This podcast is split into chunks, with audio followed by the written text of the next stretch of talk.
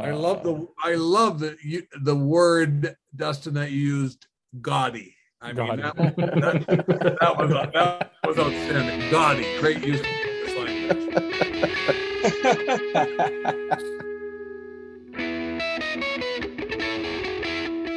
Tech Hockey Guide presents the Chasing McNaughton podcast, covering the Michigan Tech Huskies and the CCHA with your host, Tim Brown, Rob Gilreath, Dustin Lindstrom, and Matt Cavender. Uh, welcome to episode four of season three of the Chasing McNaughton podcast, presented by Tech Hockey Guide. I'm Tim Brown, your host, and I'm joined this week by Dustin Lindstrom.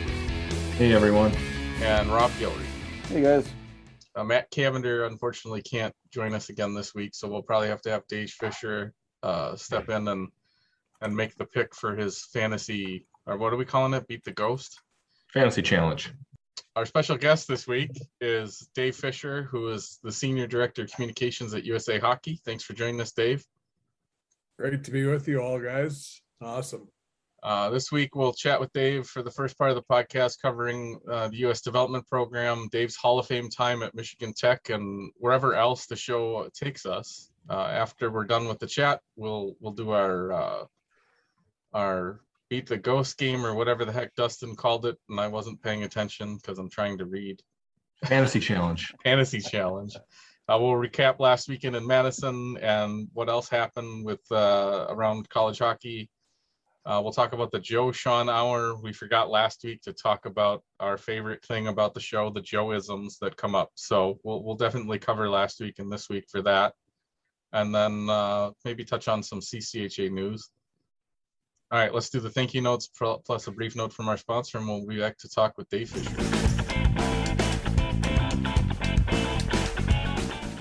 Fiebke Dental is a general dentistry practice located in downtown Rhinelander, Wisconsin, home of the Hodag. Look online at fiebkedental.com or find them on Facebook. They do pain free dentistry for kids, adults, people that went to great schools, and people that ended up at Northern Michigan. Stop in and say hi between 8 and 5 and tell them THG sent you. That is F I E B K E dental.com. Another day is here, and you're ready for it. What to wear? Check. Breakfast, lunch, and dinner? Check. Planning for what's next and how to save for it? That's where Bank of America can help. For your financial to-dos, Bank of America has experts ready to help get you closer to your goals. Get started at one of our local financial centers or 24-7 in our mobile banking app. Find a location near you at bankofamerica.com slash talk to us. What would you like the power to do? Mobile banking requires downloading the app and is only available for select devices. Message and data rates may apply. Bank of America and a member FDIC.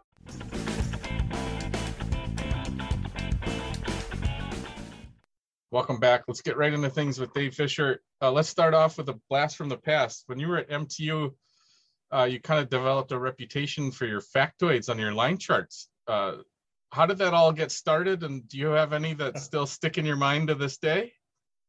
Oh, that's a good question, shirtless wonder. Uh, uh, it's a very good question, and you know, I'm I, I got to give credit to Nate Ewell, who uh, now uh, he just moved from college hockey uh, back. He was with the Washington Capitals for a time, and uh, he's back in the NHL to Vegas Golden Knights, uh, leading their comms efforts. And I learned a lot from him when I got started. But um, you know, it was just fun. I mean, sports is about fun, so you got to have a little fun. And uh, I think probably one that sticks in my head has to do with a former Tech goaltender, Luciano Caravaggio and he had I think 13 syllables in his name, and that led the NCAA.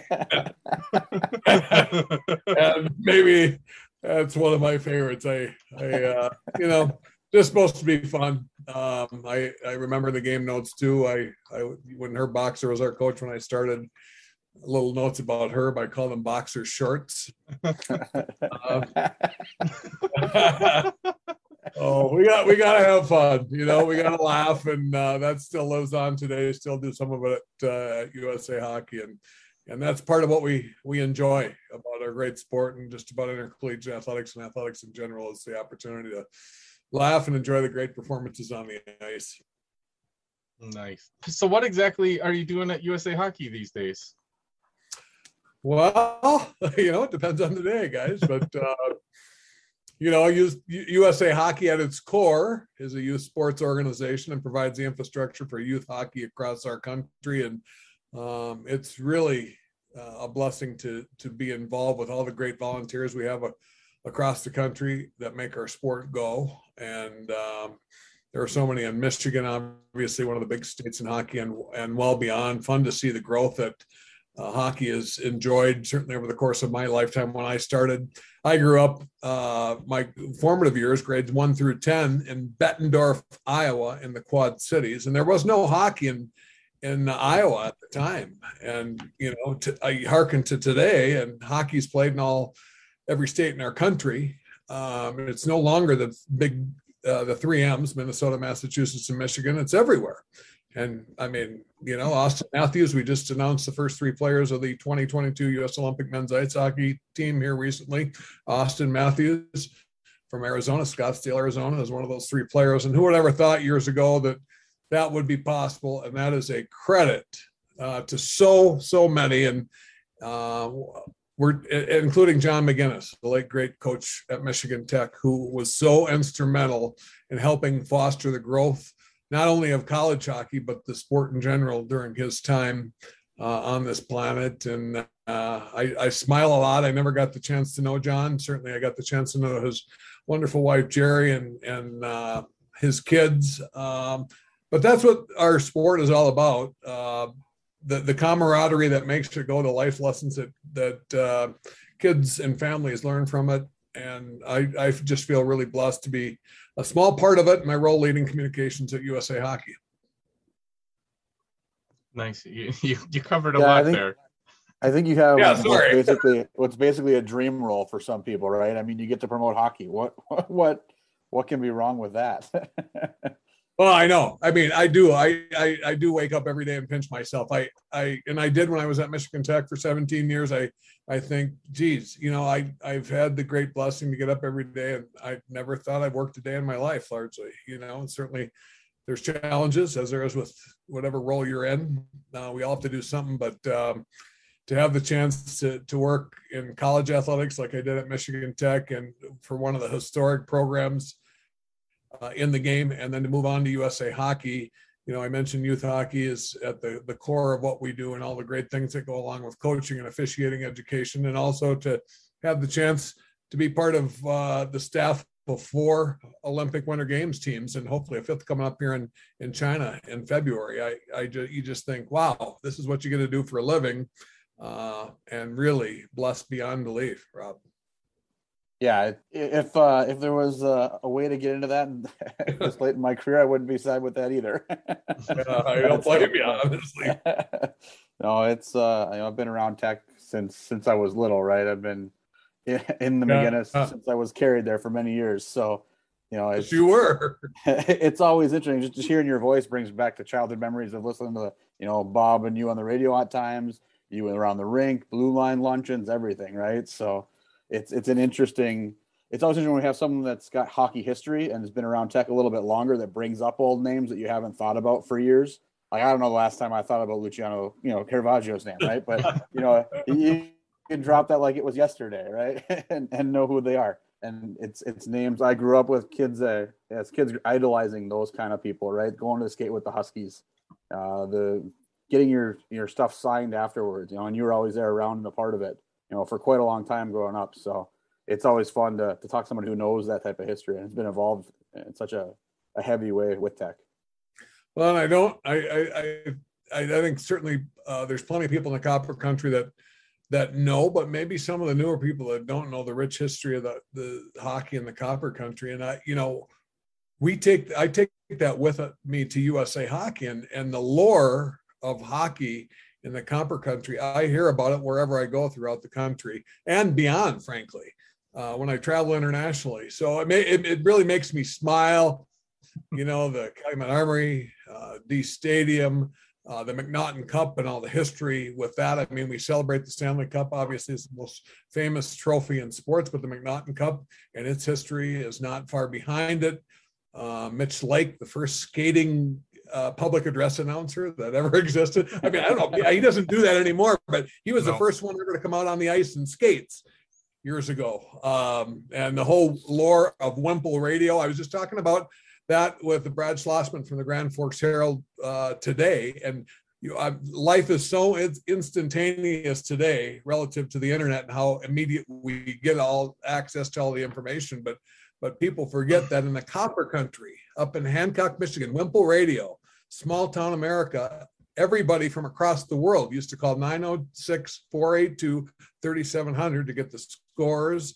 Uh, the Wimple College hockey poll, and there's there's so you guys know the Michigan Tech pep band. I mean, all the things that go along uh, with hockey and our sport and the lore it has in the Copper Country, and uh, it makes me smile. And we still have, you know, Copper Country natives that work at USA Hockey today. Mark Boxer, Scott Aldrich, Kenny Martel used to be there, Bob Mancini. So it, it is a lot of fun. And I think everybody in the Copper Country can take great pride in uh, all that they have done and continue to do in that realm. Yeah, and even the I don't know if the last time you've been up there, the Dee's got the little hockey museum now that kind of covers things really well. That that wasn't there growing up. Someone's put the time and effort, you know, into into making that a little showcase, which is yeah, it's fun just to go walk through and see each time you're back home. I know that it's it's got to be relatively new because it wasn't there when we were doing rentals in college in, in early 2000s. So you know, it's yeah. uh it's a nice well, and, little showcase. And then you've got things like Dustin and I went to a wild game one time dressed in our tech gear to go watch John Scott play. And yeah. somehow we randomly got seated next to a guy that played for Denver in the 60s.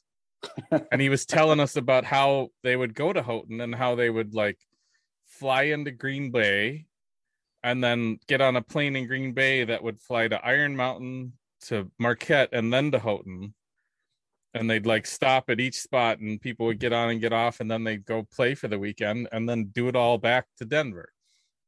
And it was just kind of cool like how many stories we have of stuff like that from from all of our travels or like when we went to the Frozen 4 and why is the name escaping me?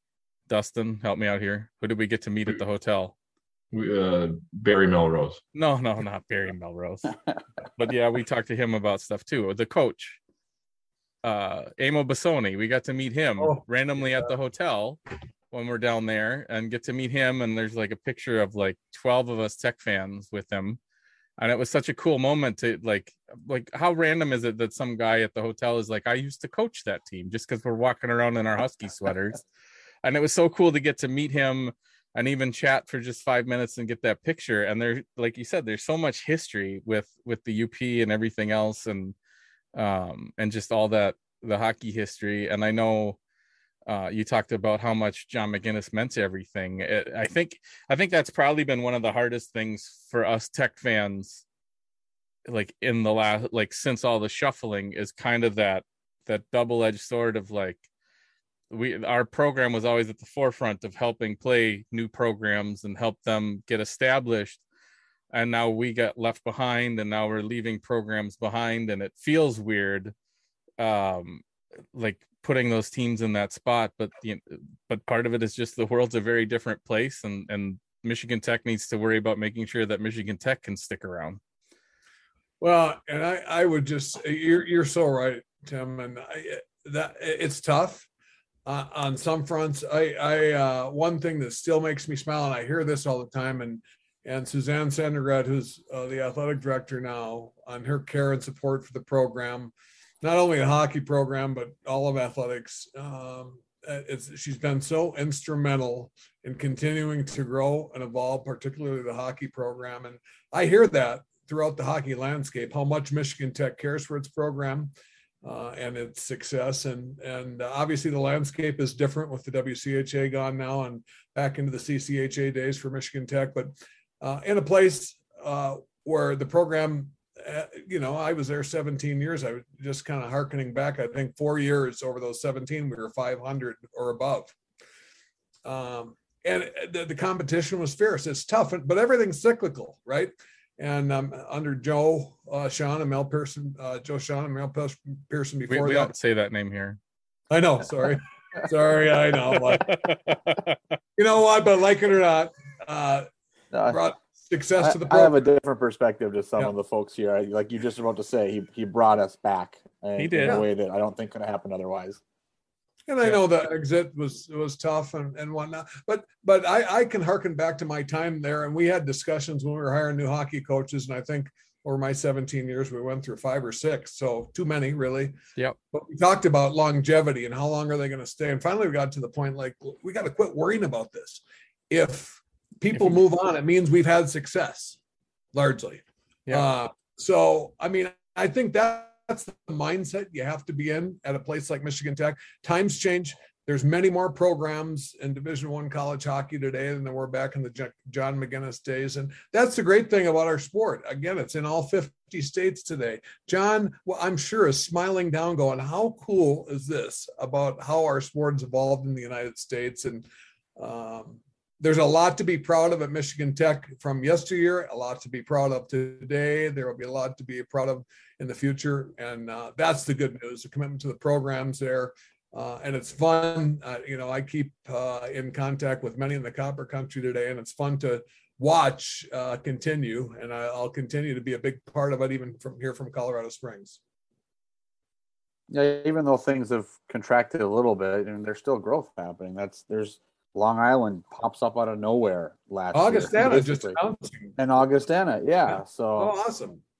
it's it'll be interesting to see, you know, where does Augustana fit? You know, does the NCHC finally open up and take somebody that fits in their geographical footprint, or you know, do they do they decide to still stick their nose up at everybody and decide that they're the best eight in college hockey and no one else can join them? You know, I don't know what the answer is there, right? But you know, seeing new programs is great. I just hope that we don't lose many along the way either. You know, Fairbanks seems to be doing well, but Anchorage, on the other hand, is is a struggle right now. So, and I'm Yeah. impressed, Dave. You nailed it. You, we hired five coaches while you were there. It was a five, I know, and I, Yeah. you know, it was, it was, it was a, you know, again, it was tough sledding at times, but uh, some great memories between. I think her, I'm trying to think, Herb Boxer, Newell Brown, Bob Mancini, Jamie Russell, Tim Watters, and Mike Sertich. Actually, we had six of them. Well, You Yeah, hired so- five while you were there. Yeah, Coach Boxer was there when you started. Yeah. I have to laugh too, guys. I got to tell you this. You'll appreciate this. Dean Blais is going into the U.S. Hockey Hall of Fame. He was a class of 2020, which we did not enshrine a class because of the pandemic a year ago. We're enshrining the class of 20, 2020 and 21 here in December in Denver. But um, Dean Blais, he was a head coach at North Dakota and the Copper Country Anthem, which you guys all know, essentially the Blue Skirt Waltz. Uh, Yep. There, uh, Dean every time he was in town, he had his staff come out, and it was just before the start of the third period, and they'd all his staff would all lock arms and they would sway back and forth on the bench just with the rest of the crowd. He thought it was the greatest thing on earth. And again, that continues today. And I don't know, uh, you know, I hope everybody appreciates it back home uh, at the MacInnes Student Ice Arena. But again, that's the lore and the great tradition of the Michigan Tech hockey program that we can all be so appreciative of. No, that hasn't died down at all. The whole arena stands up still around around around the entire thing. The guys on the end at the beer garden even will be doing it too. So it, it still continues for sure. Uh, they might even put the lyrics of the song up on the on the big uh, screen. The Can you guys in sing it? Lyrics might even be up there. I don't know it. You don't know it? No. It, it- it's all about a lady in blue and and dancing with a lady in blue or something like that. I think is what it I ends up being. But that night with you, lady, when first we met. We danced in a world of blue. How can my heart forget? Yes, that's it. yep. Exactly. I, I think the Misfits might sing along with it or not. I don't know, or if they sing like a pantomime version of it when we're on the road as well. Is one of the things they've done in a couple of the road games. Uh, they'll stand up and do it, and we kind of laughed. Uh, you know, in Wisconsin this weekend, they do varsity in the middle of Yeah. the second to third period as well. You Do know, they? we- I Yeah, just we- at the end. no, they do it in the middle too. They, Okay. they do I it wasn't in the here for middle that as well. part, so And we, it. we stood up and joked around. It's their knockoff, you know, their knockoff Copper Country anthem that they're doing, right? yeah, So- I like it. Yeah. they got the jump around in football. They try and get that varsity in there for hockey. yeah, yeah. The Crease Creatures aren't quite the uh, dominating uh, feature of the Kohl Center slash Coliseum that they used to be, right? They in, in the games that I went down when we were in school in the early 2000s, they were, you know, the entire top three or th- all three tiers were were jumping and going crazy. Now it's about the, the bottom was full on on Friday, and, and the second half was a little halfway full. uh, on Saturday night, by the end of it, they only had like five rows of students left. So you know that wasn't too bad to watch from uh, from a fan perspective. They all left early. They had better things to do for some reason. So can't be saddened by that. But it's it's definitely a different atmosphere compared to how it was when you know Tim or Dustin and I would have been down there in school. You know, when Wisconsin was a national title contender. They know how to have fun though in, in uh, Wisconsin though. I mean, it's again, it's I, I was so happy to see Tech playing the Badgers. Uh, one of my favorite memories happened when I just started at Michigan Tech, the old Dane County Coliseum, and some people back in the day might remember. And I, I just, it was literally my first year, October, first road trip.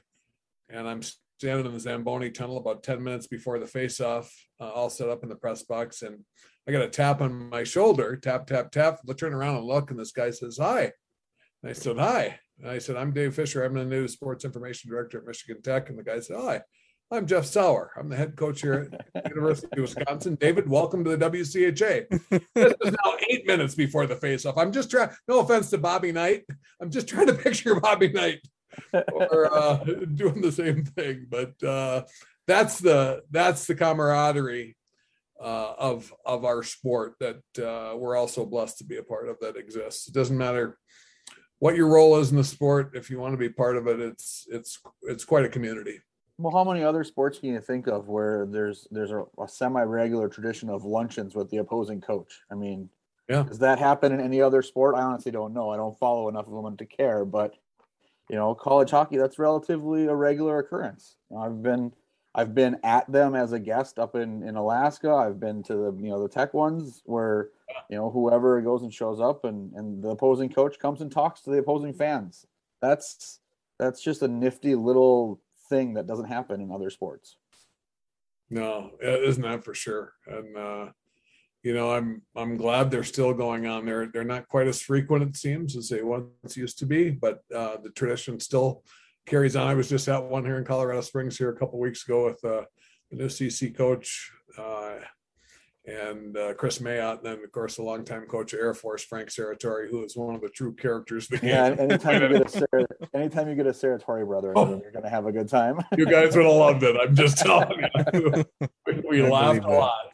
Yeah. I don't know. I don't know. They're doing three blue line ones, I think, this year, and I don't know if one of them was Bemidji in town. But whenever Bemidji's in town, it's good to it's good to hear Frank as well. He always has an interesting perspective on life and hockey that you you don't get elsewhere. well, the first one's this week, right? The kickoff. Yeah. yeah. Yep. Yeah, I think I don't imagine Jeff will be up there. Jeff Jackson will be at it for that one. Him and Joe know each other quite well, obviously. But yeah, the first one's this one, and then there's one. I think the the last uh, it's the last uh, last weekend of the year, and there's one in the middle somewhere too. Maybe I think Winter Carnival will probably have one, uh, if I remember right. Well, I, I, love I love all uh, you guys have done, and the, the whole Mitch's Misfits thing is so cool and uh, fun to see Mitch keep going today. I know he's done it at, at uh, Wimple, but um, gosh, it's it's uh, it's it's neat. I mean, there's going to be some new people. There ha- there are some new people, but uh, great. Some of the longtime people around the program are are uh, still going, and fun to fun to watch it all uh, from afar, and again, still keep in touch with plenty of people in the copper country. And kudos to you guys uh, for for keeping all the enthusiasm, all the great things that have gone not not only today, but when when you were at it. Um, it's fun to fun to watch. That's for sure. Yeah, I, uh, we overlapped just enough, right? You were there for yeah. the the year that I became shirtless guy, and everything kind of started, right? That was your yeah. last year. Yeah, yeah. Wow. I think that was my last year, and uh, yeah, it's it's it's uh, you know I I uh, hope to get back for the hundred year reunion. Uh, the calendar is always a challenge, but uh, you know I was booked to come back. Was it's been th- what this will be the third year running trying to get that thing in with this doggone pandemic. But, uh, yeah. you know we've lost some. We've lost, uh, of course, some uh, pretty significant people here recently, and Tony Esposito and, and uh, Luann Gotti and uh, but it, it, really, I, I really, this is this is the whole truth, and I, I said this before. It doesn't matter where I go, Michigan Tech comes up, uh, not only across this country but across the world, and it just makes me smile. And everybody in the Copper Country can be really proud for uh, the deep contribution and significant contribution that uh, everyone has had to hockey and well beyond that. I mean, certainly, obviously, we all love hockey, but it's it's well beyond that. Yeah, I, th- I was I was thinking back today, trying to recall. You know, like I know, I know, I know we interacted when I was a student, and I was trying to recall how much of it was because I used to work for the football team, and how much of it was the start of Mitch's Misfits, and I'm sure it was a little bit of both, but probably mostly the Misfits year when I was trying to get all that going, and you guys were so helpful with everything, and Jamie Russell was amazing trying to help us get going and everything, and I I still look back on so much of that as so much fun trying to get all that going and so more so much more interesting than my second senior year of actual classes so. Yeah that, that kind of goes with the territory. Nothing against the education part right? Different Right. kind of education on the mitch's misses fits front. Yeah. And it still goes today. I mean it's so fun to, to watch games and and uh, see the uh, great rambunctiousness of the student section and all that goes on in the band still today. And um, you know and that, you know winning is a big part of that. And and you know the, the whole league switch and all that you know i took a deep breath when it happened. I was like kind of sad. And then i thought you know what? I, I think tech will have a better chance to win with this formation of teams. And at the end of the day fans want to come and see teams win. I mean that's the truth. Doesn't to most it doesn't really matter who you're playing again to a, to an extent but um, and the program uh, it's been fun to see the success that it's had over the course of the last decade plus and you know off to a great start this year. Uh, what a what a beginning with uh, a sweep of the badgers in madison again like we talked before first time since 74 and in madison tech has, has swept wisconsin. So fun to see go huskies that's for sure Yeah, definitely it's uh, it's it, it was one of the it's one of the better starts of the year that I think I've seen. I Yeah, think it- we're, we're not quite to the ten and zero run start yet, but we'll give it a little bit of time. Maybe we can uh, breach that. But it's it was they were good games, and you know, like you I- said, they were a bit of a butt kicking. can you do you recall like was there even a game in that 10-0, 10 and 0 start that was as dominant as I don't I any don't of those two so. games this weekend No, they Oh, that's one page it didn't open. it was it, it was it was downright dominant. Uh, you can't really describe it any other way. That's how those games were. They were fantastic. I mean the the third period where they had 20 where wisconsin had like 20 shots with a couple of power plays was the only like down period of the weekend i thought so. Well and that Yeah, was it the was- thing like I, that you're talking about was that friday or saturday i think it was saturday yeah because my- friday i got there in time for no the it third was period friday you saw the you saw the one bad period yeah this weekend so maybe it was a good thing i didn't make it for the other five i don't know but like And that that ten that ten and zero start had the um, back-to-back butt kickings of Michigan. Oh, that's right. Yeah. So maybe we Yeah. always stop dominating No. a Big Ten team and then go on runs. I can I can Yeah. get behind hopefully that it pattern. continues uh but the like that was the cool part about the weekend was like even like you're, you're saying i watched like the worst period and i still didn't think it was bad because it like they kicked butt on the penalty kill. Uh, like it, they were still dominant even though they didn't score. Like it i never felt like the game was ever close to being out of hand. It was just like yeah the badgers got some chances but the tech kind of just played keep away and tried to keep the game from like they just didn't let the Badgers do a whole lot of anything. Took I some told my- penalties, but they killed them. And I told my buddy that I was with, like, this is how I felt on the opposite side of things growing up. You'd watch a Big Ten team come in, and Tech had no chance to do anything against North Dakota or Minnesota or Wisconsin growing up. You'd watch just everything would be on the wrong end of the ice for the entire the entire game. Yeah. A lot of times growing up, and that's how those games felt this weekend. We had long, you know, long possession spells in the offensive zone where we were cycling we had forecheck that was working well. You had one guy go into the zone three or four times and hold the puck against four guys while we could line change. Tech doesn't Tech hasn't done that a lot in my lifetime where we are the ones able to control when the, the line change happens at a good time. You know, Right. that's that's not a normal thing. Uh at least it didn't used to be, right? So seeing that this weekend was was fantastic and seeing pretty goals instead of there's nothing wrong with dirty goals in front of the net. Don't get me wrong. When the puck was in the net, the puck was in the net. But seeing pretty goals with high skill goals like the toe drag that uh, I don't remember who had the toe drag on top, but or like Bronte's snipe from that he had. There were a bunch of just really high, pretty high quality highlight reel style goals that we don't see as our normal goal style. And that was the big struggle last year was scoring. So if these guys can score in that manner against a team that's supposedly nationally ranked, well, not anymore. We they don't think I don't think they're they, they got knocked out of the rankings this week, right? But Yeah. you know, if they can go against a Big Ten team that's ranked, has has the draft picks like a Big Ten team typically does, and, and play that way weekend and weekend out, I don't know. This is a really exciting year for us. I think. looking back at that since we mentioned it the 14 15 team since I, I was scrolling through since i got to that page. Within a th- three series span tech had a 16 to 1 weekend win and a 15 to 1 weekend win. Combined scores of both games yeah, that team was good at scoring as well. and one one little slip on the blue line is what ruined that one's postseason. If that's if I'm thinking the right season, right? That was when Sweeney Yeah. tripped. Yeah. yeah Oh, yeah, yeah. Oh, oh. I don't want to say we're Yeah. approaching St. Oh. Cloud levels of NCAA tournaments, but we've gone to three now that, that finally, and we haven't won yet. So where do we become the St. Cloud And, style? and two of them are heartbreaking. heartbreakers. The Yeah. Notre Dame one and the uh and the one against yeah, I don't want to think about that game against St. Cloud.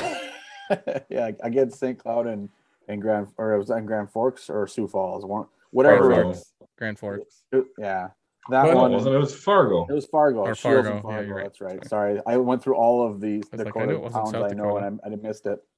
Hey guys, But- you're talking about the NCAA tournament. What a great concept, Right? I mean, I 17 years at Michigan Tech. Uh, we were we weren't really thinking about that. So I mean, again, you know, Yeah. you talk about the transformation and, and what's transpired in the West and, and the shuffle of the leagues, but um, there's been good that's come from it, no question. And you know, under Joe and his staff, the future is bright, and uh, it's going to be a fun season to watch. I, I I don't think there's any question about that. And we'll see what happens. I think the I think uh, the USA Hockey National Team Development Program under 18 team is up in Houghton over the weekend, Yep. and they're off to a pretty good start. Those young kids, uh, they beat Michigan State, Notre Dame already, so it'll be interesting to see. Uh, I think they play uh, Northern Michigan and, and uh, then Michigan Tech over the weekend, so that'll be fun to watch and um, you know look look forward with much anticipation as the as the year rolls along. I think uh, this new CCHA is going to be good in good hands with Don Lucia. Um, it'll be just fun to see. I think there's going to be probably some more shuffle in the West over the next number of years. Who knows when? But I I, I don't think we're done with some of the shuffle here in college hockey. Yeah, Yeah, so you're talking about the the the NCAA tournament. Um, uh, Dave Ellis, I asked him for some questions. He wants to know. Speaking of the tournament, you still work the Frozen Four, I do, yeah. including being the MC for the press conferences after all those years ago leaving college hockey. Why do you still go do that? Well, you know, it fits right in with my realm at USA Hockey. Uh, we're involved again. College hockey is kind of a, a separate thing, obviously, a separate entity, but we're so entwined with college hockey at, at USA Hockey, and I think uh, in the job I have, the the connection throughout the hockey landscape is extremely important. And uh, I was, you know, fortunate when I my first year at Michigan Tech. I think Joe Louis Arena hosted the Frozen Four. Um, I I was part of the staff for the first couple, and then the NCAA uh, wanted to evolve, kind of like college basketball, where they have a couple of key staff that are there every year. And I got asked if, if I'd be interested in doing it. And right place at the right time, I guess, a little bit. And I said, of course, uh, I'd love to. Thank you. And you know, I I've been doing it for thirty some odd years, so. Um, it's it's a great event. It's evolved. Uh, it's been fun to be a part of, and that connectivity um, I think is is really important. It's one of the again many blessings to be part of this great sport and uh, to continue uh, to be involved in that role. We have fun with it too. Again, it's um, you, you try and make it fun um, from the podium and pro- probably get on that line every now and again on some of the uh, senseless senseless notes that I like to uh, project from the podium. Um, we always we we always just have fun fun with it, and uh, that again goes back to the line chart question you asked about. We're supposed to have fun. Obviously, we take things seriously. We we want excellence, but we also want to have fun, and I think that is prominent throughout our sport. Yeah, I think we ran into you in St. Louis at the Frozen Four too. I think we ended up at that post whatever party we for a ran little into bit. every we Yeah, ran we into ran- everybody in and then we ended St. up at a bar, and that's where we got to meet Jeff Sauer.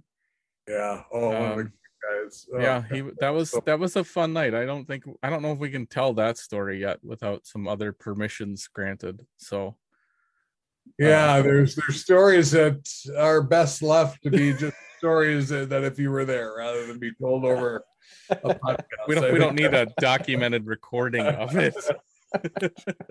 Oh, that's, that's an excellent point.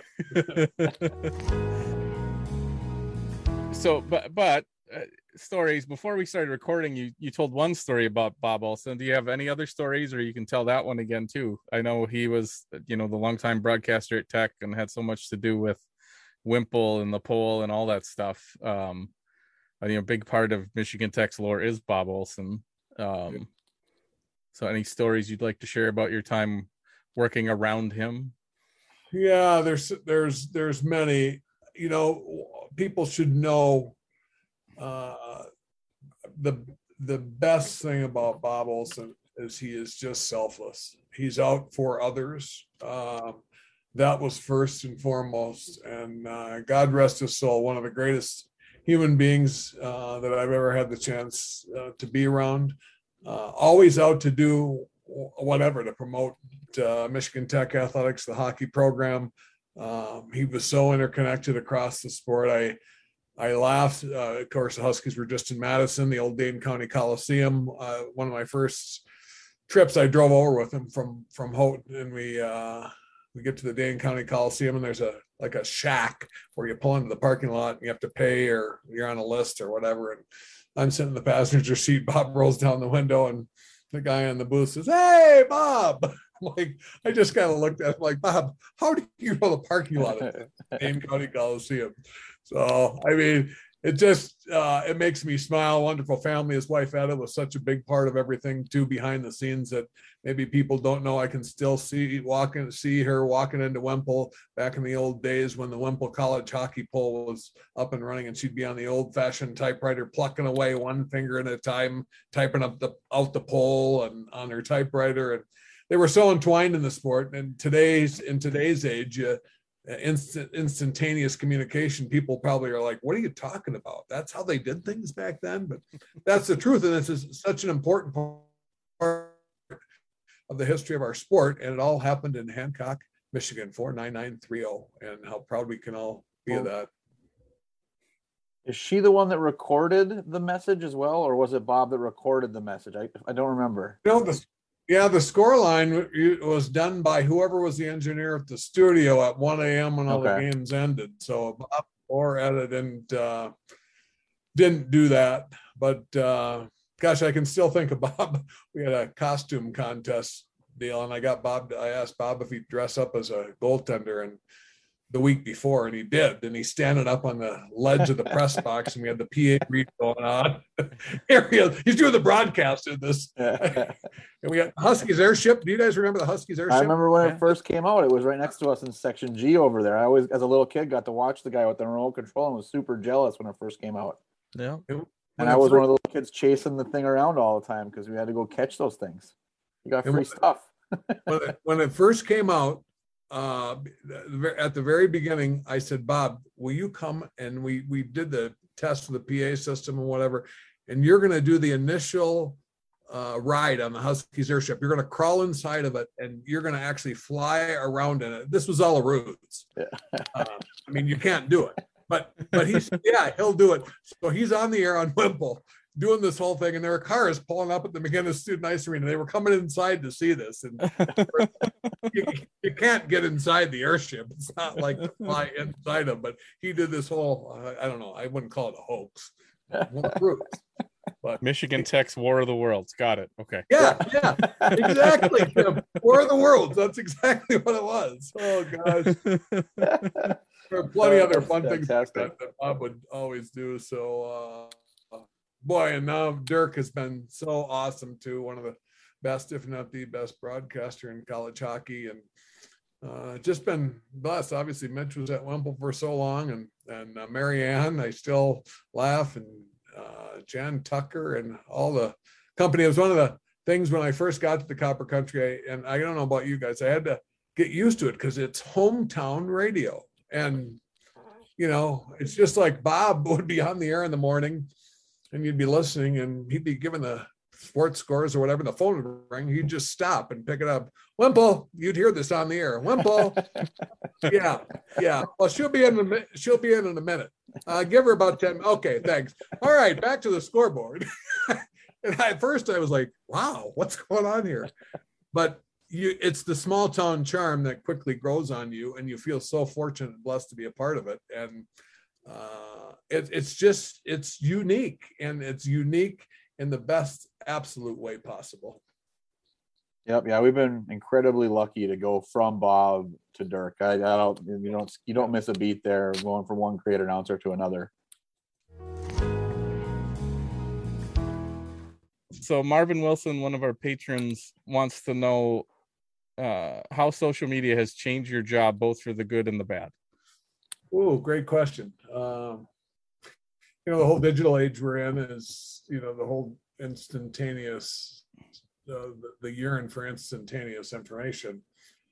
Um, it, I mean, it, it's good we have the tools. I don't think there's any question. It's created, it's certainly created more jobs in communications um, across the spectrum, which is good for those people that are interested in, in uh, being in this field. I don't think there's any question about that. Um, and there, there is there for the good and the bad. It's interesting. I, you always uh, in in these roles, uh, on PR communications front, you're always you know wondering what kind of detrimental things might land in the marketplace that are going to cause angst. Uh, just the nature of again the the social media around the digital communications uh, time we're in you know anybody can say anything at any time and it gets out to thousands hundreds of thousands of people. It may be true may not be true. Uh, some of that's always existed uh, but not like it does today. And that creates challenges you know i probably wake up every day going okay what's the next fire drill uh, that we have? And that that's not certainly that much fun honestly. Um, but there there's good in being able to share uh, things readily. I, I think there's good in that. I I wonder though. Uh, I, I, I, it's always existed to some degree. I, I think this again, this digital age we're in, social media seems like it's uh, hmm, a tear down culture in in some ways, especially Twitter, the vitriol that exists. I, I'm not so sure it's healthy for society overall myself. That sounds like I'm old, and I am. Um, it's But, not just your uh, generation that thinks that. I'm pretty, I'm with you. I'm not sure it's it's great. There's good to it, but uh, all generations go through change, and there's new technology and new things uh, that go on. And I'm sure past generations have said whatever it was back in the days newspaper started a radio or black and white television. I'm sure all this kind of conversation existed within those ages, and we just happen to live in the times we're in. And you know, you just adapt and try and move forward with it, do good with it. And I, I think if we keep in mind, let's do good and find the positives in life. Again, life's not perfect. Everything's not going to go according to Hoyle, but let's let's look for the good rather than look for the bad. I think too often today we get just sucked into, you know, trying to point out the things that aren't right. And um, but it is what it is, and you, you just keep rolling along and largely there's an awful lot of good things to celebrate. That's good. Anything else you guys want to ask, or should we just get into trivia or Let's do a Fantasy- trivia fantasy- piece. So, Fantasy Matt, challenge. fantasy Matt, challenge. Matt, Matt's Keep me out of this this part of it, boys. Oh no, Matt, Matt, Matt's not here, so we need another fill-in for for Matt. It's really easy. It's really easy. You just You're, you're gonna pick have a 50 50 pick, right? Because now Matt picks last, right? Matt picks last. You just have to pick one of, between two players, so All right. it'll be easy. Yeah, terrible. I'll be embarrassed. That's all right. I'll play along. I'm game. Tim is um, Tim is kicking our butts, guys. Did Uh, Tim pick, Tim, was Tim the one that picked works, last week? I did. uh, Tim had Yeah. Last week. Yeah. Yeah of course. Um, so Tim is in the lead with 13 points. Rob's in second with six. The Ghost is in third with five. Um, Matt has two, and I have one. Now, So to be fair to both- you, do you are you gonna get credit for whatever points what's his name gets against Alaska whenever they do play? No, I wasn't planning on giving Okay. myself those points. Okay. So yeah, I do only have one weekend compared to your guys' two weekends. So I do have that going for me. So am I asking a question here, Dustin? Uh, Does it, I start with the- my first question and I give two choices or how does this work? So what I do is I pick. I'm picking five players, and they all have you know something something in common, some theme, and then we just go in order. The order being Tim, Rob, Dustin, and then Matt. You can pick for Matt, and we each we pick one of the players, and then the last player that isn't picked goes to the ghost. And our goal is using fantasy points to beat that last player that isn't picked. And currently, two of us are losing to that last the, the ghost player. Um, so it's pretty easy. Matt's picking last right now, so you're just going to have to choose between two different players, whichever one you think is going to have a better weekend. right, poor Matt. Yep. Well, he picked first the first time around, didn't he? Or he, he was second. Or it, it's- He he picked. flopped No, he, himself he picked so- first last last week. He picked first Yeah. last week and picked Samoza instead of Brett Smith. Yeah, that was a mistake. Yeah. Um, all right. So this week, He tried to help Todd, but he wouldn't do it. yeah, yeah. we- I, I think Matt probably would have picked Brett Smith if he had to choose himself, but I think so. All right. This week, the theme is national goalies. We're doing goalies this week. Uh, we have one goalie from each conference except for the CCHA. So it's all all conferences except for ours. Each goalie's team is scheduled to play two games this weekend, but there's no guarantee that the each goalie is going to start both games or even either game. I did try to pick goalies that looked like they you know were going to start and were going to play, but can't guarantee that. All right. First is Mike Robinson from New Hampshire of Hockey East. Robinson started both games last weekend and he went 2 and 0 against Union. In those two games, he only gave up three goals for a goals against average of one and a half. His save percentage was 0.897 on the weekend and for the season because they've only played those two games. This weekend, New Hampshire plays two games in Arizona against Arizona State. Second, out of the ECAC is Connor Murphy. I had to pick the guy named Connor Murphy, right? that fits. Oh. um, Connor Murphy is the goalie for Union. Murphy is 0 2 on the season, but he actually had better numbers than his counterpart Robinson last weekend. He had a, a save percentage of 905 um, and a goals against average of 3.52. He, he faced a lot more shots than Robinson last weekend. Uh, this weekend, Union is playing two games at home against Colorado College. Yes, they are. Oh, yes. Yep.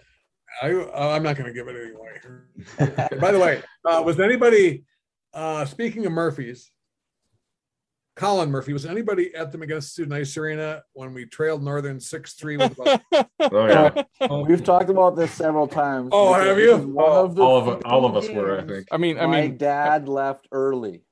Oh, he did? I did? We, we were on the hill going down at the stoplight as everything happened in our green van. Oh, oh, what a bad game to leave early. I mean, I mean, other other than Rob's answer, you know my answer to that question, don't you, Dave? I mean, that's the day I became shirtless guy watching that comeback. was that the game? Oh, That I is the game. realize that. Yeah, that's the game. I That was the- like uh, a Northern Michigan fan took his shirt off when it was six three, and when we made it six five, I turned to my buddy who just got married last weekend or a week and a half ago now. Uh, I turned to him, and that was like the first game I had attended in probably two years, and the third or fourth game I had attended in my, and that was my fifth year of college at the time.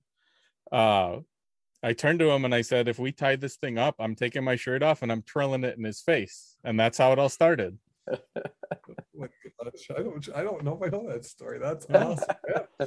That was so that was we- the first that was the first tech our game I ever been to. We all have our weird personal attachment to that exact game right there. I mean, that basically created me. I believe Bethlyn was at that Yeah, game, and she became a- remember a, huge remember fan. the what of November. The right? Like, 18th of October. has- or- Yeah. yeah. it actually has like a phrase that goes to it too. Yeah. yeah, As a phrase, yeah. Well, there's the the old uh, Guy Fawkes thing from uh, which I think is predates the movie, but from that what's that movie? uh, the one with the face mask. And I, I know V for you're V for, Vendetta? v for Vendetta. V for I think it yeah. predates that movie. I think Yep. it's like a legitimate phrase from Guy Fawkes himself, but like the like Goff, Guy Fawkes Day is someday in November, and the the the the phrasing is remember remember the whatever of November, and so we always joke that it was remember remember the 18th of October because that's the day we all became diehard Michigan Tech hockey fans. That comeback. That comeback is the reason I'm shirtless guy. It's the reason Tech Hockey Guide exists, and it's the reason that we have a podcast. Yeah. If that Yeah. game didn't happen, none of us would be here. Mitch's Misfits would probably not be a thing at all because I would have never become a crazy super fan and still be caring about this team yet. is that right? Oh That's my- right. I- I was not a hockey fan really at all before that game. Oh, that is. Yep. awesome. I still have, I still have a compilation of that somewhere. Uh, Dirk, you know, all the goals, you know, the last four goals. Oh gosh, I listen to it now and again. Still makes me Now- smile. One of the great moments. I got. Now, here's the key question Do you have video of the John Scott fight? I don't have video of the John Scott fight. I have video of Jeff Mikesch dancing after in '96 on the ice uh, at Colorado College, the last game ever at the Broadmoor, the old Broadmoor World Arena. But no, nothing to John Scott. Another great story. Read the whole, that yeah that whole deal.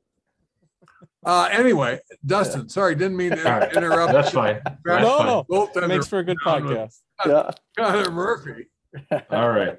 So our third player, third goalie, is the Big Ten's Notre Dame, and their goalie is, I, I believe it's pronounced Matthew Galajda, G A L A J D A. Galajda is a grad transfer from Cornell, playing this year for the Irish. Notre Dame only played one game last weekend, and that was against Long Island. Galajda started the game and got the win, giving up two goals on 17 shots. Notre Dame is playing Michigan Tech on Friday and Northern on Saturday this weekend. Fourth, for Mercyhurst of Atlantic Hockey is Kyle McClellan. Mercyhurst is coming off a tough weekend at Minnesota, where they appeared to be competitive at times, but in the end got overwhelmed by the Gophers. Each of Mercyhurst's two goalies started one of the games. McClellan had the better of the two starts last weekend. He only gave up five goals as opposed to the seven that the other guy gave up. His save percentage ended up being 881. Uh, this weekend, Mercyhurst is hosting fellow Atlantic hockey member Holy Cross, surely to be a much easier matchup than last weekend, and they're going to be at home. Last, um, fifth, is David Hrenak from St. Cloud State of the NCHC. Hrenak is the pick first pretty- time around. Hrenak is pretty obviously the best goaltender on the list, but he has by far the toughest matchup. Playing two this weekend against Minnesota. Minnesota put up 13 goals last weekend, but Hrenak outdueled the best goalie in the country last Saturday. On the season, Hrenak has started four games with gaudy numbers. He has a save percentage of 961 and a goals against average of only 0.84. This weekend series will be home and home. So, in summary, your choices are Mike Robinson from New Hampshire, Connor Murphy from Union, Matthew Galajda from Notre Dame, Kyle McClellan from Mercyhurst, and David Hrenak from St. Cloud State. The order for the picks this week is Tim, Rob, Dustin, and Matt.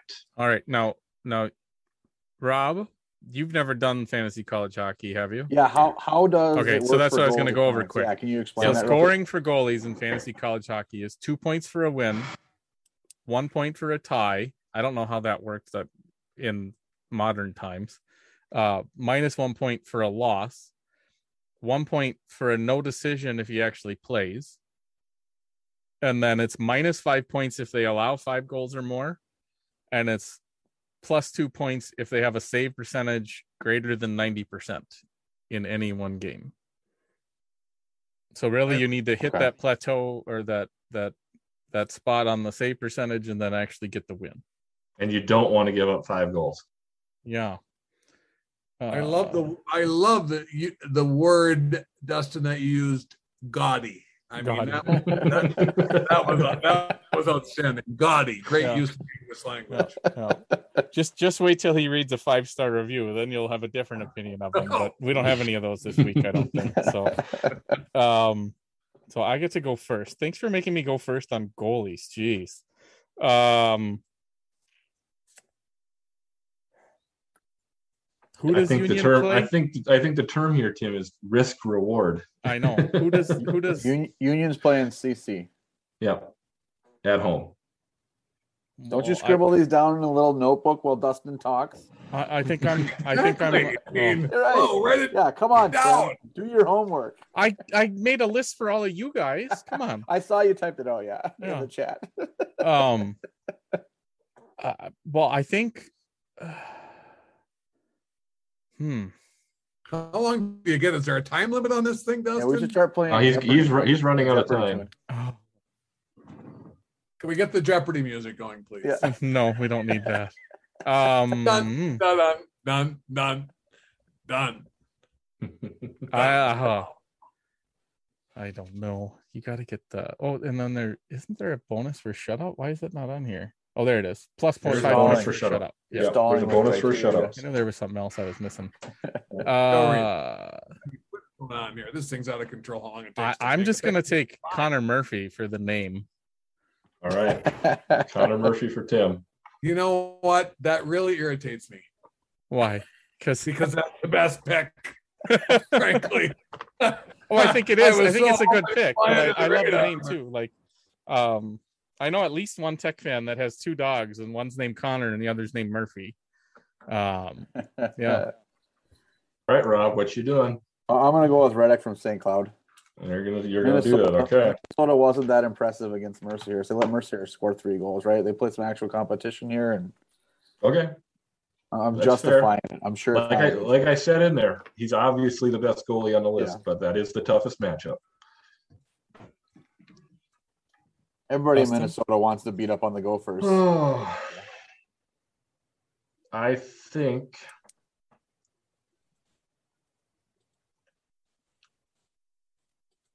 Hmm. I should I I knew the knew him ahead of time. I should have been good with this. I'm gonna go with McClellan from Mercyhurst. Oh, mercy, mercy me. Dang it. That was, that's that's a good pick too. All right. I was I was leaning towards that one just because of they're playing Holy Cross. Like, I think you have a good shot at not being. You cannot score though, so you made the best. Yeah. you made a good pick. Yeah, I think that's a good pick. All right. So does um, Matt get Robinson or Galajda? Well, I mean, Tech scored a lot of goals um, in uh, Madison. I have a feeling he would pick Robinson. Don't you? I think he'd I think- avoid the Tech Northern. I mean, I I, think I, he I would, too. definitely, I definitely would pick Robinson of Okay. those two. All right. Yeah. Okay, Uh, we'll do that then. Pick. Did Northern did Northern actually play this weekend? I don't remember if they did it. Yeah, they Yeah. did. They yeah, played, they swept St. Thomas. They played Yeah. St. Thomas. Yeah, they were the only actual league games. Yeah. All right. Anybody know what this is, by the way? Well, it's a, the letter F. I'm going to go with the obvious answer before, but Nice. for those that aren't Is watching that- the video. Yeah, I don't know what it what is it's in reference to. This is 1996. That game, Jamie Ram, uh, Brent Peterson, Pat Mikesch, the last ever game in the old Broadmoor World Arena. There were section markers around the rink, and when I left, they were tearing the rink down after that game. I ripped this off the wall and I brought it with me back to home. Who would ever known I'd be here in Colorado Springs today? I still have it. Section That's awesome. nice. Old Broadmoor World Arena. Yeah. See, it, loo- it looked like an arena sign. I was gonna guess that, but I figured I'd, I'd point out the. Dustin, Dustin, do you still have your welcome hockey fans banner from the Frozen I- Four in St. Louis? I do. Yeah, Yeah, it's so rolled up in my. Yeah, it's rolled up in the garage. Yeah, that's I, that one. I've seen that exact graphic. I'm pretty sure before. That's a that's a good one. This one, Bobo. Yeah, Yeah. the one of Bob. Yeah. Yeah. What a lot of, Well, lot of great memory. You know, So Dave, the- yeah, the Bob Olson thing. Like, I, I remember how how proud I was when we, when, with Tech Hockey Guide launched like the media poll on of the WCHA, like of all the bloggers. We did a poll for a couple years before it fell apart because of the changes, and then we kept it going for a few years in the new league, and then it just kind of fell apart. And I remember when we initially launched it about how much we talked about how it felt right that we would be doing it because of the history and legacy of Bob Olson and everything he did with polls and and the scores and all that stuff and it was kind of fun to like bring that history to the next generation like because i'm sure a lot of misfits don't know that stuff Yeah, um, for so that was kind of cool for us to get the chance to talk about it now we get to do it again because of what happened with college hockey stats and and uh, all the changes with that and i didn't really know the history of college hockey stats i really appreciated uh was it Schlossman that did the big article on that Yeah, Yeah, This is- yeah, that article was a fantastic yeah. read. So Well, well, thanks for joining us, Dave. I think we went. Dave, Dave, one last question. We've Yeah, um, had this discussion many times over the years, but can you help us or tell us what it would take to get Tim into the Michigan Tech Sports Hall of Fame as a fan? I love it. Uh, I I'm not sure exactly the pro, uh, the uh, procedure today, but I, I'd say We thought you might know. You are a Hall of Famer, right? I'd say somebody should nominate him, and what a great idea! I think Oh. we had this. I think we had this discussion at one point. Oh no, it was I had a sit down meeting with Suzanne, um, in Duluth during the icebreaker weekend, and I made the joke about how Dustin and some of the other guys had cracked jokes on Slack about how I should be in the Hall of Fame, and I told her about it because we kind of all joked about how I'm like the the modern day Paul Kurtu for the team. Bless you. Yeah, and uh, um and she had a good laugh with it and she's like yeah you're kind of right and i'm like well now we need to keep planting that seed so i can somehow pull that off someday because i think that'd be kind of cool Modern day Paul Kurtu. I love that. Yeah. Oh, yeah And I, I would say it's accurate. I mean, yeah sure, but oh gosh, that's great. I, I, I, I uh, it's a great closing question. And, uh, hey, good for all you guys. Uh, I mean, I it just it makes me smile to see uh, all the support and all the great things that uh, you guys have done and continued support of the, the program. And um, you know, there's nothing like college hockey, and as there's especially nothing like Michigan Tech college hockey. I mean, I the band and the Mitch's Misfits and all the lore that goes with it. Um, it's uh, it's something we should none of us should ever take for granted, including the great fans, the Copper Country. Really have a true gem there, and uh, go Huskies! Keep supporting the team, and here's to uh, here's to a CCHA title. Why not? yeah Hey. let's go for it have some fun right for sure. let's see if we can win one of those trophies this year i'm not really sure i don't really care which one either works for me What Because that probably means we're in CCHA team? What CCHA team has won the MacNaughton Cup? There's only been one. previous uh it was what cc when in the ccha bowling green isn't it Yes, twice. They won it twice. They're Yeah. they're the only CHA team to ever win the MacNaughton Cup. Very good. yeah That's it's kind of a question, but on Yeah. your game, TB. thanks for joining us dave All right. we got more yeah. to get to and i don't want to have two hours of content Oh. to edit so Sorry, boys. no Yeah. that's all right It's Hey, been a great you- show Yeah. thank you Love having you, Dave. It's Yeah, awesome. thanks, Dave. Have a good one. Hey, Yeah. Rob, say hi to your folks for me. Yeah, I will do for sure. I already texted my mom. She said, "You'd be a good guest. You'll be energetic." Hopefully that was the case. I don't know. I'll let you guys be the judge. See you guys. That's good. Thank you. Yeah, Bye-bye. thanks, Thank you. Dave. Bye. But uh, let's get right into what else we got going on here. So over the weekend, uh, Michigan Tech went down to Madison and swept the Badgers in Madison for the first time since 1974.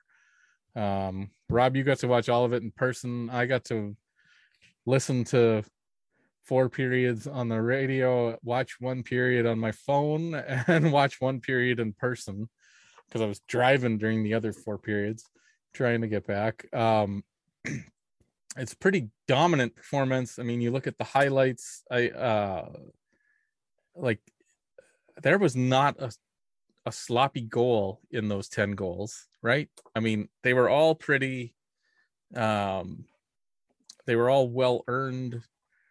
Um going into Saturday, I was a little concerned about the fact that we got outshot as bad as we did and got out face offed as bad as we did. I think that's the only negative I've got from the weekend is the face-offs have to improve.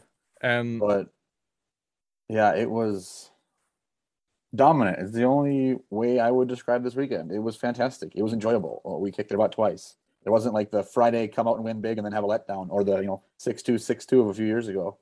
It was. It didn't look like Wisconsin had a chance. We started off with the first goal in what the first minute and a half, right? Yep. That happens, and I'm like, oh crap, what are we in for here? yeah, on Friday, yeah, that was Yeah, that was kind of my same reaction. Like where it's oh, like, oh, we don't need this. And then the rest of the weekend happened. Yeah. and uh, And it was such a fluky goal to lose the shutout on Oh, Saturday. that's one of the that's one of the dumbest goals I've seen for a shutout loss ever. Uh, but the other thing to look at is, you know, we had seven different goal scorers, 13 different players get on the score sheet. Uh, Joe stuck with the same lineup, even though that wasn't the plan because things were so good on Friday that it's hard to switch Yep. uh, with that effort. And and it's really hard to argue with that. Like I'm kind of No. surprised he didn't switch out like the extra skater or you know something minor like that, uh, or one guy or something. Or but but with how dominant that performance was on Friday, like I it's hard to blame him for for uh, rewarding his players. And then he's got uh, Notre Dame. We play them Friday, is that right? Yeah, Notre Dame's Friday. Yeah, so we play Notre Dame Saturday. Friday, so you're not going to have the same issue this weekend because Saturday you're allowed to dress extra players, and you're at home. So I'm guessing some of the some of the bigger names might end up getting like the night off, so he can dress you know five full lines of of forwards and and play everybody. I think I don't. What was your biggest surprise of the weekend from from a performance standpoint? The quality of the goals. Yeah, Watching and the tape to tape passing that we saw most of the weekend. Yeah, tape to tape passing was fantastic. The quality of the goals. The other thing that I was really impressed with was the forechecking, or having one guy get in there, maintain possession, or hold possession to allow the rest of the team to change, and instead of having to catch up or to be recovering something in the neutral zone, the, the, the guys that were changing were attacking on the forecheck because we still had the puck buried down deep somewhere.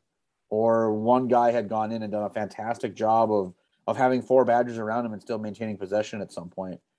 It was, it, like I said when Dave was on, it felt like some of the games where you grew up watching, uh, watching us get our, our butts kicked, where you know Tech has no chance to get the puck out of the zone at times. That's how we were for periods of play down there. So, you know, and they were a team that after the start of the year were nationally ranked. Granted, they lost a lot, right? They lost a huge amount of firepower but that doesn't mean that they shouldn't be getting out of the zone and and being able to push up ice.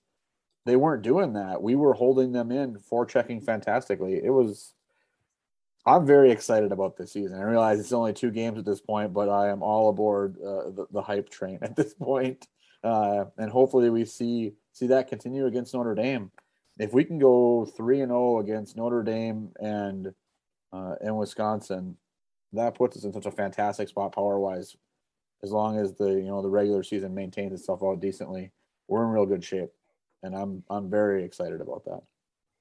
Dustin, I I think I think the thing I'm most optimistic about, or the that I was happiest to see, was something we talked about last week, and the it was to see that the depth of scoring was there.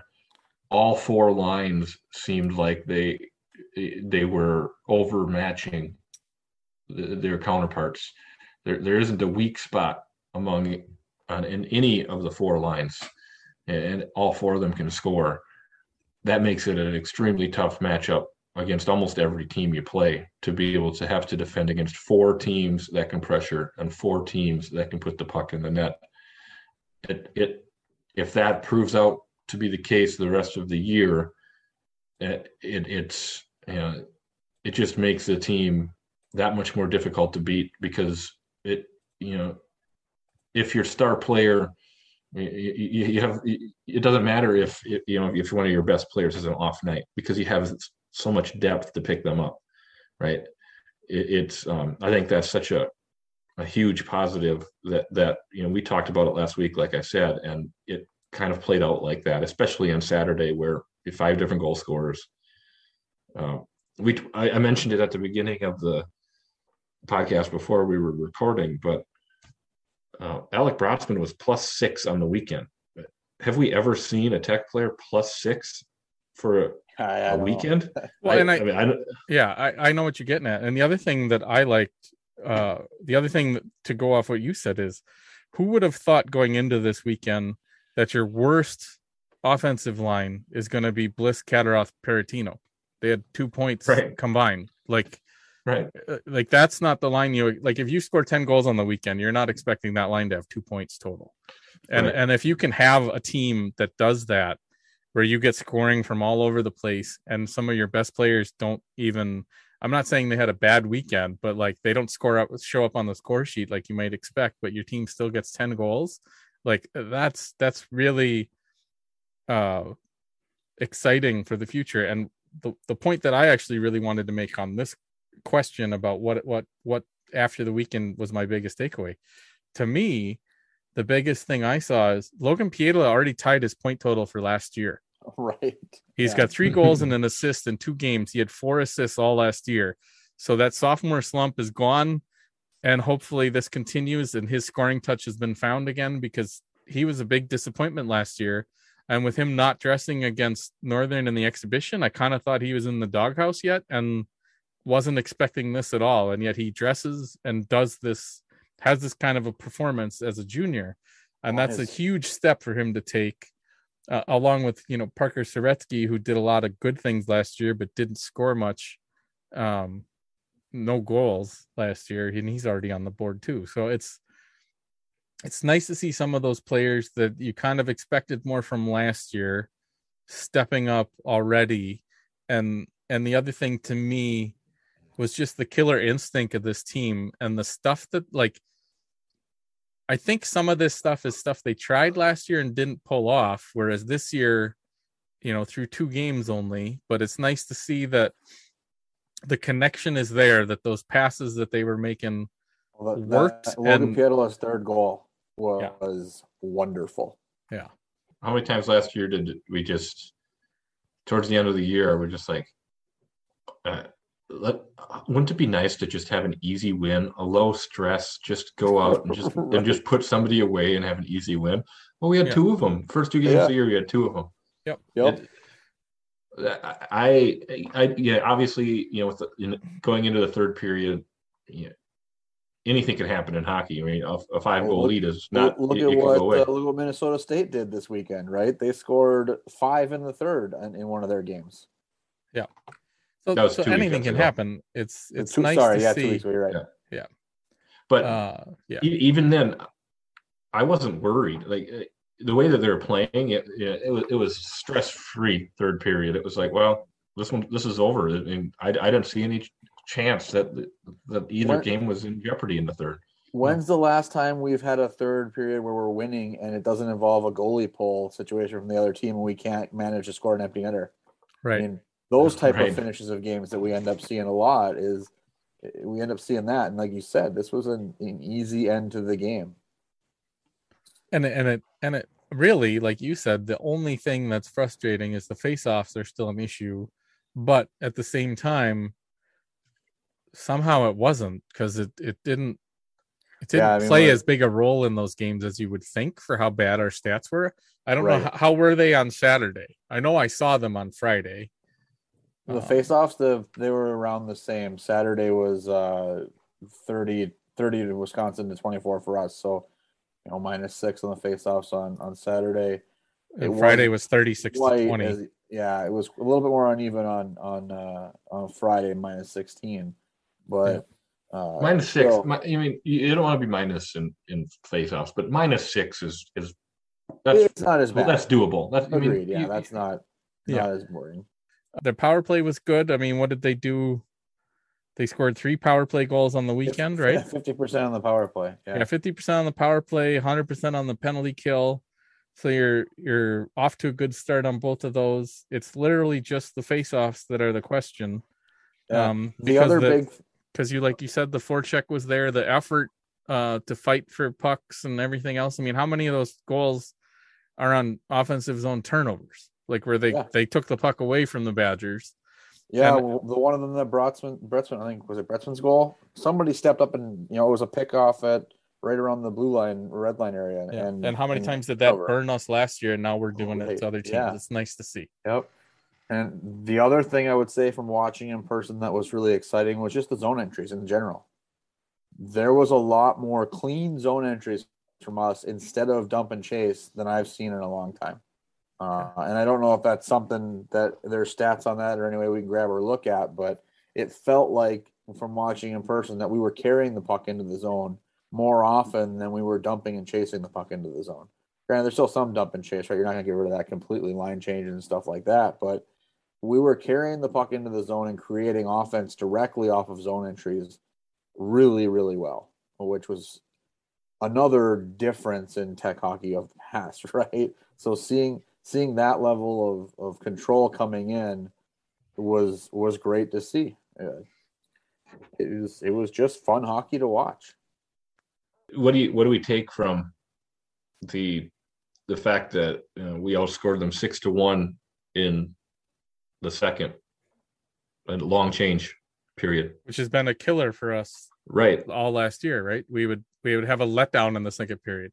right last year the long change period was a struggle and this year started off outscoring them six to one Well, like I said, i think that's a big felt- turnaround I felt like we were able to get changes while we were in the offensive zone more often than we have been, right? Because you got that one guy that's holding the puck. Your changes aren't being made while while you're chasing. So it's a little more of a relaxed change to make as well, right?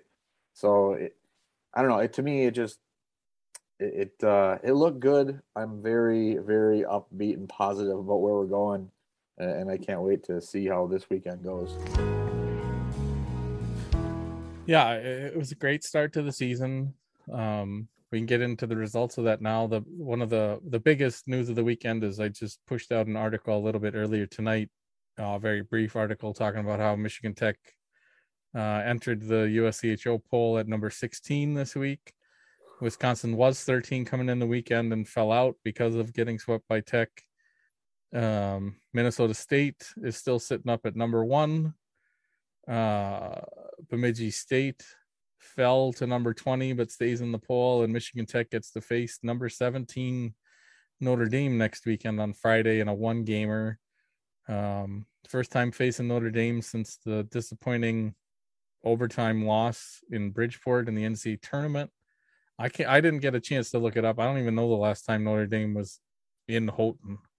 I believe they mentioned on the Joe show it was sometime in the 80s for CCHA. Yeah, so 84, probably 83. yeah early 80s Yep. Yeah, it definitely was early 80s. So Joe Shawhan, um, I asked the question about who else uh, got made the trip because I kind of wanted to know who else he was hope uh, planning to put in to kind of know who the next guys up were, and uh, Joe laid it out that it was well, actually, uh, Dirk and Joe laid it out that it was Grant Doctor, uh, Marcus Peterson, and Blaze Richards that traveled, and then you've got uh, Russell was the extra skater, right, for the weekend. Uh, yeah, both nights. Yeah, both nights. So so those are basically your your four next man up. You got two D's, two forwards. Um, that sounds about right to me. Mikesch must be hurt, right? I didn't hear much about. Yeah, I don't know what. I don't know what the story is there, whether it's hurt or sick. I, he mentioned some stuff about getting his lungs back. I've there was a couple times that got mentioned as well. Yeah, maybe he Um, got some So who knows whether some it's uh, mysterious don't know what's going on there. in 2020. I don't know. Yeah, don't don't want to speculate with the stuff we we don't know, but yeah, Yeah. he must be hurt if he's not in the lineup because I can't imagine he wouldn't be one of the steady guys that would have difficulty not being dressed at this point.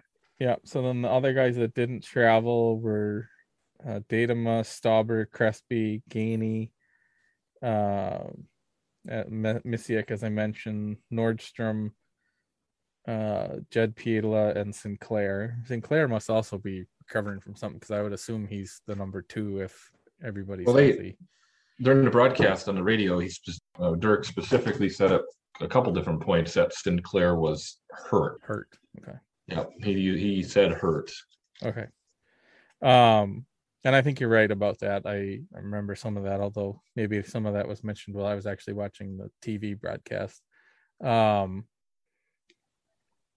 yeah, I the the one big discussion that I really liked hearing Joe talk about was how happy he's been with Halonen's development as a leader and and talking guys into where they need to be and and directing other players and and how much that reminds me of you know when this team was led by Baltus and how much of a like a player coach we had back then. And and I know Halonen's not uh wearing a letter but it's nice to see that you've got some on ice leadership that's directing things and helping uh you know keep the players accountable in the moment. And it's not all having to come from Joe and and the rest of the staff.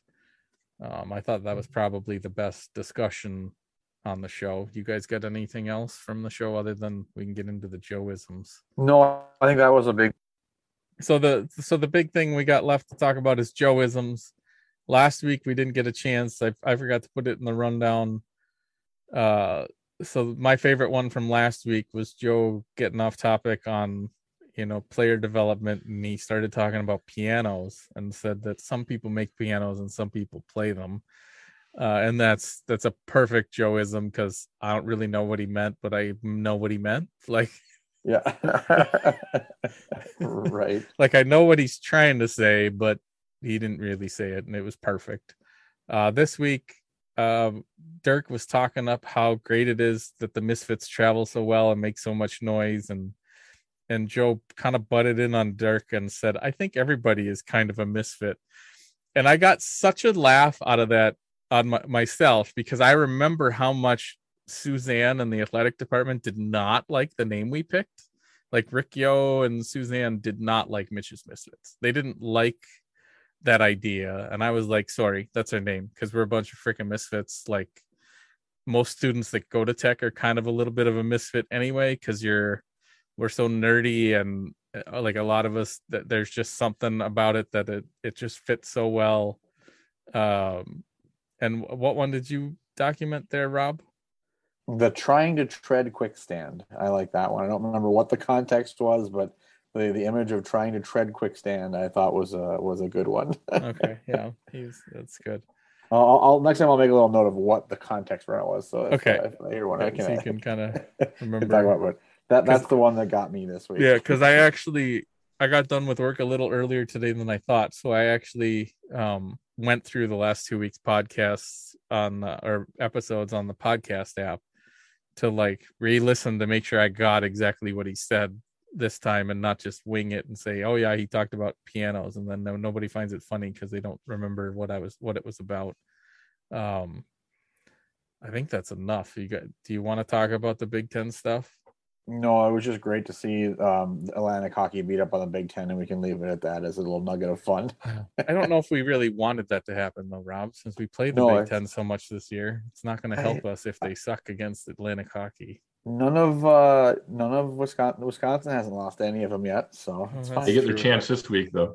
yes, but but you forget the part that the largest component of the pairwise is opponents' opponents. you know, there there's wanting everything to go right from the math perspective, and then there's the Big Ten losing to Atlantic hockey and being happy about Yeah. it. It And doesn't matter gonna- as much if we if we beat North Dakota or Notre Dame this weekend and then beat um the team any Big Ten teams we face in this bastardized version of the GLI this year, then it doesn't really matter. As long as we win all of them, it doesn't really matter that much.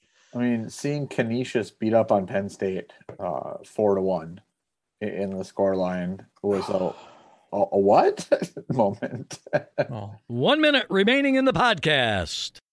Uh, that should do it for this episode of the Chasing MacNaughton podcast. Please check out our Patreon and join by visiting patreon.com slash tech hockey guide. Patrons that are black level or above receive an authentic MTU jersey patch and access to extra podcast content, including extended versions of every podcast. Patrons at the white level or above get access to our Zoom chats featuring guests like John Scott, Joe Shawhan, Brad Patterson, and more to come. Follow us on Twitter at Chasing Mac Pod or at Tech Hockey Guide. You can submit questions to our email address, chasingmac at techhockeyguide.com. Uh, let's see, we don't need to read that. Don't forget to subscribe to the podcast on Apple, Google, Spotify, or wherever you get your podcasts. If you can't find the podcast in your site of choice, please let us know. We'll make it happen. The more you rate, review, and share, the more people we can reach. So tell your friends. Uh, this season, we're doing five star review reads. So if you rate us five stars on uh, Google or Spotify or Apple, Dustin's going to read out your review word for word, no matter what you say. Um, so let's get some more reviews out there so we can uh, have more people uh, find out about the podcast that way. Uh, once again, thanks to our sponsor, Fibkey Dental in Rhinelander, Wisconsin. And as always, special thanks to Mitch Lake for uh, recording our new introduction and our patron saint, Doc McResin, for his generous donation to get this thing running. We hope you enjoy. Also, thanks to the thank you notes for all the bumpers in this week's episode. If you like what you hear, check them out at the